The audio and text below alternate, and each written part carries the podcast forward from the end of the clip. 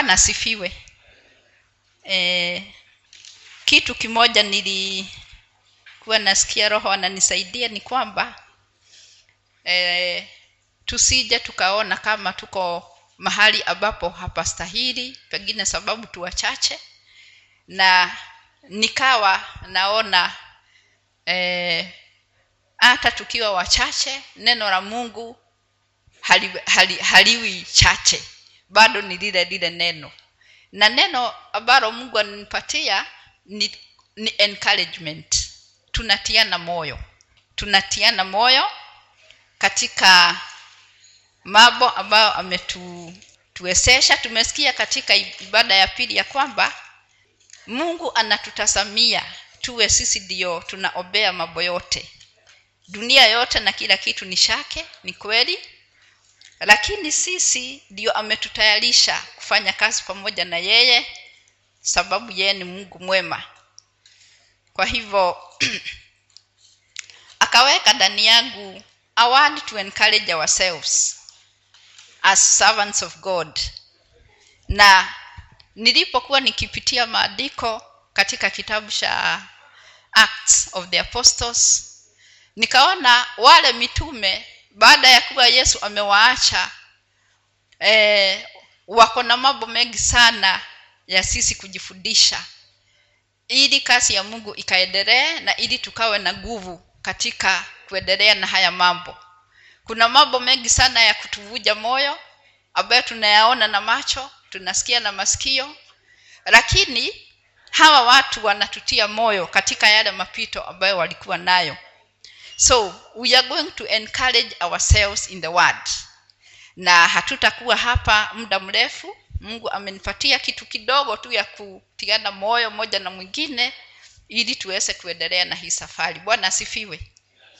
Kwa hivyo katika kitabu cha matendo ya mitume kumi na tatu kumi na nne na kuendelea tutaenda kupitia hapo mahali na kuna mambo tutaona wapendwa wetu walikutana nao wakati wa wao wa kuhubiri injili. It was a time of evangelism. Na nikawa ninaliganisha na kanisa naona direction yetu as a church. Pengine sasa eh, focus yetu itakuwa sana ni kuenda kuhubiri injili. Sababu huo ndio mwito ambayo tumeitiwa kila mmoja wetu. Na ishaanza tayari na itaendelea. Bwana asifiwe kwa hivyo e, katika hii kitabu acts 13 niwekee na kizungu niwekee na kizungu lakini nitazungumza na kiswahili. Tuangalie hiyo mistari mi, mi, eh, miwili ya kwanza 14 and 15 but when they departed from paga they came to antioch in eh, pisidia and went into the synagogue on the sabbath day and sat down 15 and after the reading of the law and the prophets the rulers of the synagogue sent unto them saying ye men and brethren if ye have any word of exhortation for the people say on. Bwana asifiwe. Hapa ni paulo na barnabas. Hao ndio walikuwa katika shughuli ya kuevangelize na kupitia miti miji kwa ajili ya injili.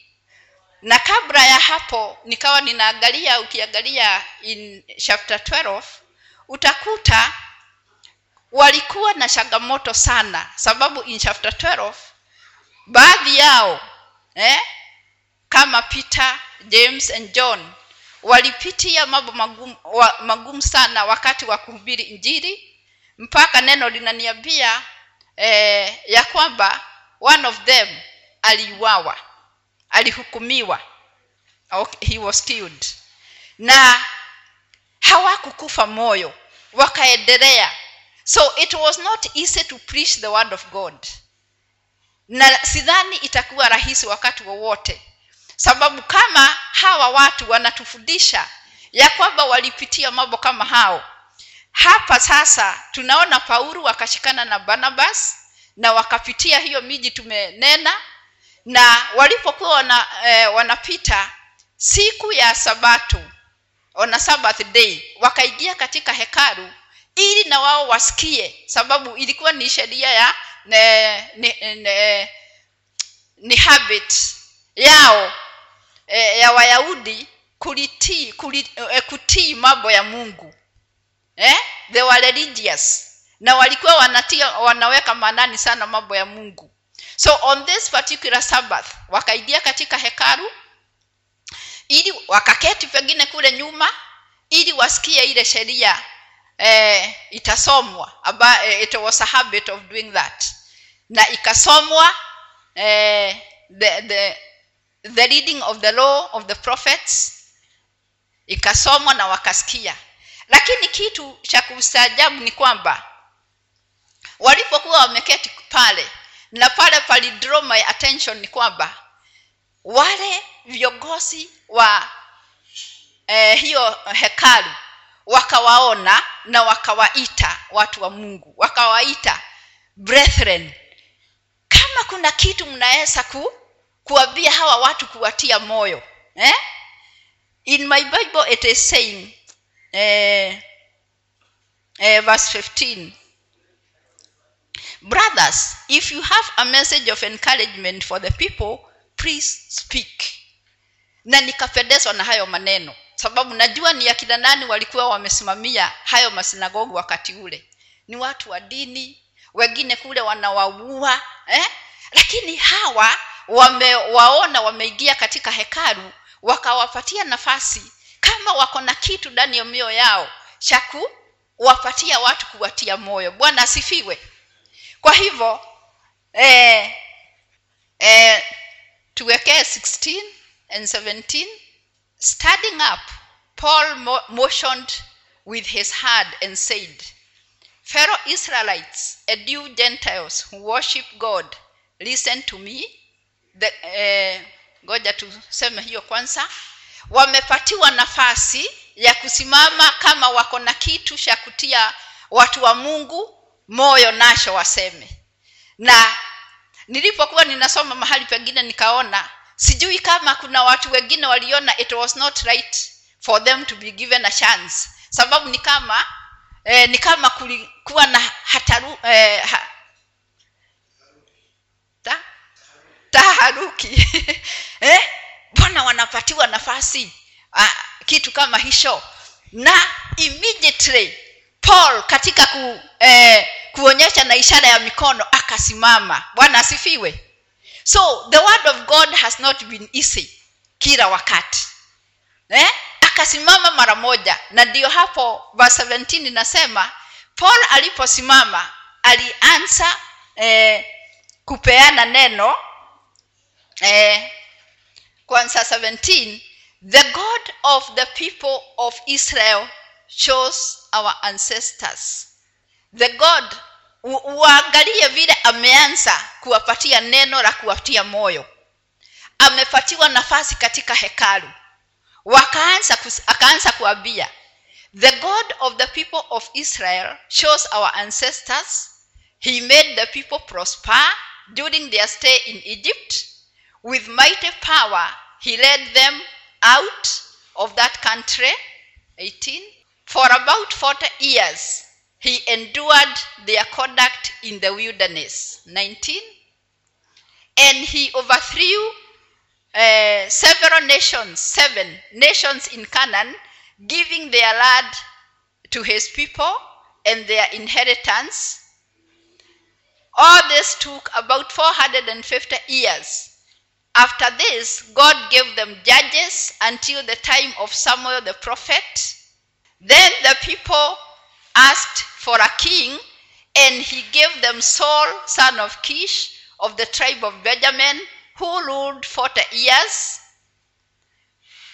After removing saul he made david their king. God testified concerning him. I have found david son of jesse a man after my own heart. He will do everything i want him to do tufikisha hapo kwanza. Bwana asifiwe. Paulo alipopata ile nafasi ya kusimama kuencourage watu wa mungu. Hayo ndiyo maneno alianza nao. Alianza na kuwaonyesha mungu wa israeli na matendo yake makuu. Bwana asifiwe. Na nikawa ninaona kama kuna jambo hata sisi kama kanisa siku ya leo tunaweza kupata nafasi kidogo tu ya kutia watu moyo ni kuambia juu ya mambo ya mungu wetu alivyo mkuu na matendo yake makuu. Bwana asifiwe. Eh, pasta alipokuwa anahubiri about the kingdom of god kuitisha ufalme wa mungu ili uka ukafanya kazi in the kingdom of the earth eh, katika ile somo tumemaliza roho wa mungu alikuwa ananionyesha. Hakika kumbe kuna maeneo sababu sisi kama watu wa mungu tumesimama eh? hayo maeneo si ati ni mazuri sana. Hata yale mambo yanafanyika si mazuri sana. But god has endured eh? amevumiliana na hizo hali sababu ya watu wa mungu. Bwana asifiwe. Ndio nikaona mungu paulo aliwaambia juu ya huyu mungu wao wa israeli. Jinsi alivumiliana na mambo mengine mengi katika eh, katika jangwa. Katika hiyo miaka arobaini hakika tunajua waisraeli walipitia mambo mengi na definitely kuna wale walikufa sababu ya kuti, eh, kutotii mungu. Lakini mungu alivumiliana nao sana. Na hapo nikaona it is very important sisi kama kanisa kujua. Hata kama yale makanisa tuko na, eh, tuko ndani siku ya leo kuna mambo mengi sana ya kuvumiliana wapendwa. Bwana asifiwe. So many things. Kuna mambo mengi sana ya kuvuja moyo wakati mwingine. Unayaona unayasikia eh? na ni kama kama neno la mungu halita tu encourage eh? Litushikilie lit, eh, lituonyeshe ya kwamba hata hawa mitume na tunajua ile kazi paulo alifanya kumbe walikuwa wanapitia mambo kama hao pia. Na akawakumbusha juu ya mungu wa israeli jinsi alivyo alitenda mambo makuu. Akafumiliana na wale wana wa israeli in the wilderness. Na nikawa ninaangalia tabia especially the character the character of the israelites ndio mara nyingi haikupendeza mungu. Hakufurahishwa na mambo mengi ambayo walikuwa wanafanya kule. Na je siku ya leo nikaona kuna mambo mengi ambayo sisi kama wakristo tunaweza kuona na macho ama kusikia na kuwa nao katika kanisa. They are so discouraging.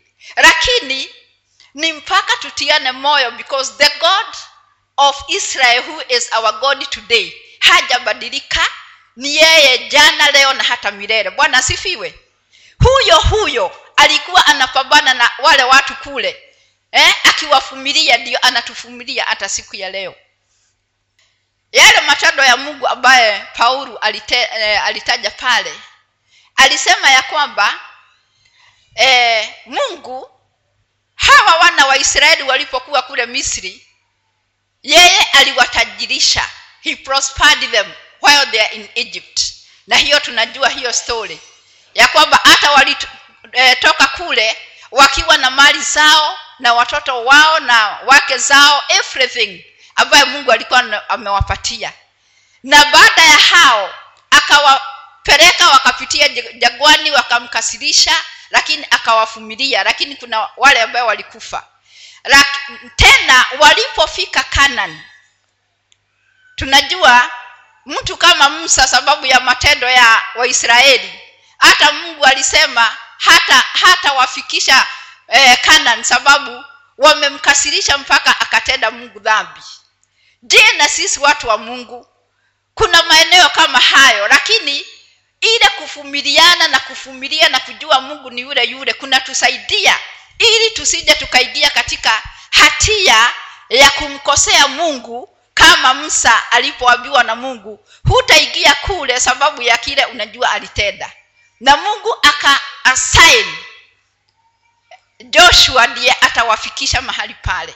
So it is all about god this journey ambayo tunafanya katika ujiristi bwana asifiwe. Na mungu ndiye ana mamlaka.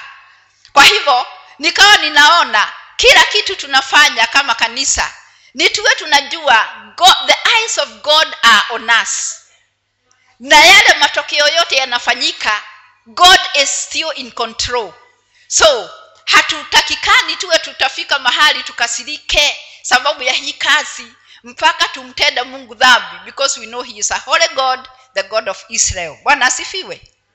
Walipofika kule paulo akawaambia mungu akawapatia judges kumbuka ni yeye alikuwa ameambia musa joshua ndio atawafikisha.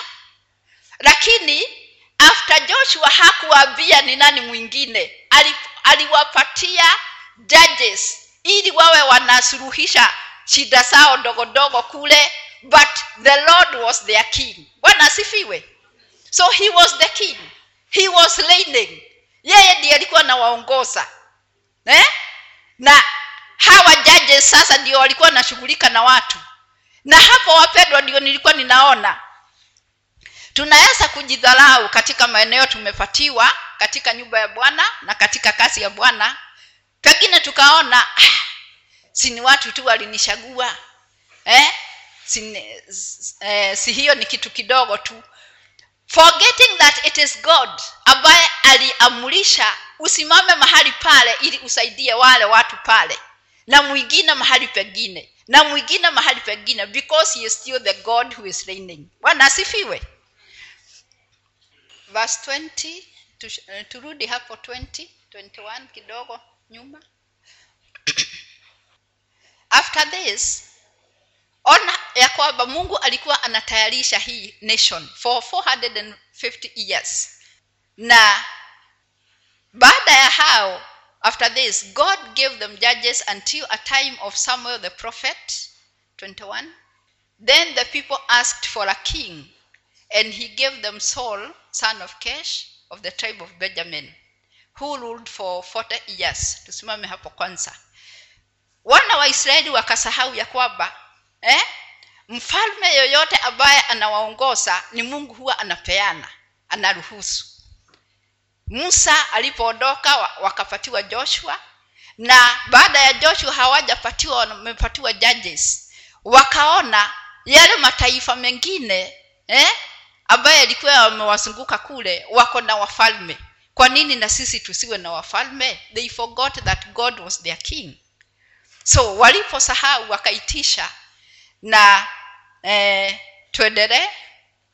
Verse 21 says then the people asked for a king and he gave them saul king of kesh of the tribe of benjamin who ruled 40 years. After removing saul he made david their king. He testified concerning him i, I have found uh, david son of jesse a man after my heart. He will do everything i want him to do. Wameitisha mfalme. Sijui kama ni mahali gani sababu nilikuwa nataka pale. Walipoambia samueli i think yeah it is in first samuel 8 ambaye hatutasoma. Eh, utaona walipoambia samueli tunataka mfalme. Ni sababu sam, eh, walikuwa wame neno la mungu linasema wale wana wa samueli walikuwa hawafanyi mambo mazuri sana katika ile huduma. They were not good people. Na ndio walikuwa priest in that house. So samueli wakamwambia samueli tunataka mfalme. Na samueli ni mtu wa mungu tunajua ni mungu alikuwa amemkubalia kuwa mahali pale. Samuel was not happy. He was not happy with their request. Wakamkasirisha samueli. Walipomkasirisha samueli akaenenda kwa mungu kumwomba. Hawa watu mungu wanataka mfalme. Wakaambiwa na mungu sikiza hawa watu. Goja wafanye kile watataka so god allowed them to have saul as a king ambaye hakuwa ni chaguo la mungu. Bwana asifiwe. Wapendwa nikawa ninaangalia hawa watumishi wa mungu tumepatiwa we have been given them by god. Na katika mambo yao hata kama kuna mambo ambayo eh, tunaweza hatuyapendi sana we should not forget that they have been chosen by god. Bwana asifiwe so making them annoyed is not good. Si vizuri kuwakasirisha. Samueli alipokasirika akaomba mungu akamruhusu they were given the wrong choice. They, they were given the person of their choice the choice of men. Na hapo nikawa ninaona eh, kumbe ni vizuri kuwa tunaomba mungu sababu especially like us as a country these days. Tuko katika kipindi ambayo tunaomba mungu tupatie kiongozi viongozi. Nikawa ninaona kanisa tusikose tusikome kuomba mungu atupatie the leaders according to god. Bwana asifiwe. Because it is only those that he himself as the king. Wale ambaye anaweza kuingiza. Wale ambaye watu wanataka waingie na wawe ni mafensi yao. Let it not be that way o lord. We have a space as a church tuombe mapenzi ya mungu yakafanyika akatupatie watu sawasawa sawa na moyo wake. Bwana asifiwe. And i got a very good lesson here. Because mungu alipopeana eh, alipo sauri tunajua sauli alienda akaanza tabia mbayambaya baya kama zile zilikuwa zinamkasirisha mungu tena kutotii eh? kutotii hata yule nabii samueli mwenyewe. Samueli akamwondokea sauli akakaa bila mtu wa kumsaidia kiroho for some time and he did worse. Sasa mungu akamwondoa. Na alipomwondoa yeye mwenyewe akam, akaweka daudi. And he testified upon uh, david and said ill give you a man who he will do everything i want him to do. Bwana asifiwe. Nikaona wapendwa tuko katika safarini lakini we have to be very careful that wale watu ambaye mungu anaingiza katika usimamizi wa watu wake ni wale ambao wako sawasawa na mungu amewakubalia sababu ana ushuhuda wao. Bwana asifiwe. Sababu watafanya chochote ambacho mungu atasema na kile atataka. Not what people want but what god wants. Bwana asifiwe kwa hivyo nikawa ninaona tuko na kitu kama kanisa la kristo siku ya leo kujifundisha eh, kupitia kupitia hawa ministers of the word eh, of god. Ngoja tusome john 3 1, 1 to 8 tuko karibu kumaliza ni kutiana moyo katika haya mambo sisi ni watumishi. Katika john 3 1 eh, 1 to 8 nitasoma. Now there was a pharisee a man named nicodemus who was a member of the jewish ruling council. He came to jesus at night and said rabbi we know that you are a teacher who has come from god. For no one could perform the signs you are doing if god were not with him. Jesus replied very truly i tell you no one can see the kingdom of god unless they are born again how can someone be born when they are old? Nicodemus asked. Surely they cannot enter a second time into their mother's womb to be born. Jesus answered, Very truly I tell you, no one can enter the kingdom of God unless they, they are born of water and the Spirit. Flesh gives birth to flesh, but the Spirit gives birth to spirit. You should not be surprised at my saying, You must be born again. The weed brew, blows wherever it freezes. You hear its, its sound, but you cannot tell where it comes from or where it, it is going. So it is with everyone born of the Spirit. Bwana asifiwe. Hili andiko la Nikodemu akiwa mfarisao, nikakumbuka pale Paulo na Barnabas waliingia katika sinagogo na wakapatiwa nafasi. Kumbe watu wako na kiu cha kumjua mungu. Ni mafarisao wanasoma sheria eh, ya musa sababu ni kawaida eh? but in their hearts they have a, a thirst of the word of, of knowing god. Na huyu nikodemu akawa mmoja wao naona anaweza kuwa ni mmoja wa wale walimkaribisha wali, eh, faulu, faulu eh, ili wa, wapeane neno la kutia watu moyo. Lakini fauru akaanza ku, kuwafafanulia mambo ya mungu wa israeli. So we have we had nicodemus people ambao walikuwa wanagetaka sana kumjua huyu huyu huyu mungu ni nani. There is a vacuum in them ambaye ilikuwa ni iwe addressed. Na nicodemus hata hangeweza kuenda mchana alienda usiku because pengine hangetaka wale wengine waone anataka sana kuelewa haya mambo. Bwana asifiwe. Lakini alipomfikia yesu yesu kumbe alikuwa the solution to their questions. Yesu ndiye alikuwa ndio akajibu hiyo gap ambayo iko ndani yao. Lakini walikuwa ndani ya sheria ya kusoma mambo ya musa na manabii but they, they had a vacuum of knowing god. Na nicodemus ametuonyesha vizuri sana alipomwendea yesu. He was shown all the truth. You have to be born again.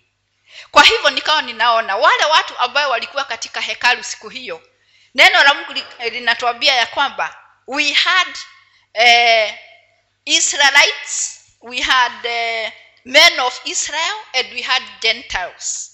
Kulikuwa na watu wa mungu ambao pengine ni hawa walikuwa wame, wamejua sheria sana na tulikuwa na mataifa wengine pengine hawajaokoka.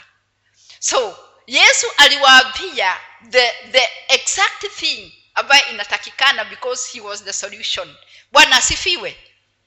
Eh, andiko ambalo tutamaliza nalo ndio tutaona jesus christ being the answer wakati ule. Eh? wakati ule na tuone walireact namna gani tusomewe katika luke 14 4 16 to 18 na tutamaliza na hapo. He went to nazareth where he had been brought up and on the sabbath day he went into the synagogue. As he uh, uh, as was his custom he stood up to read.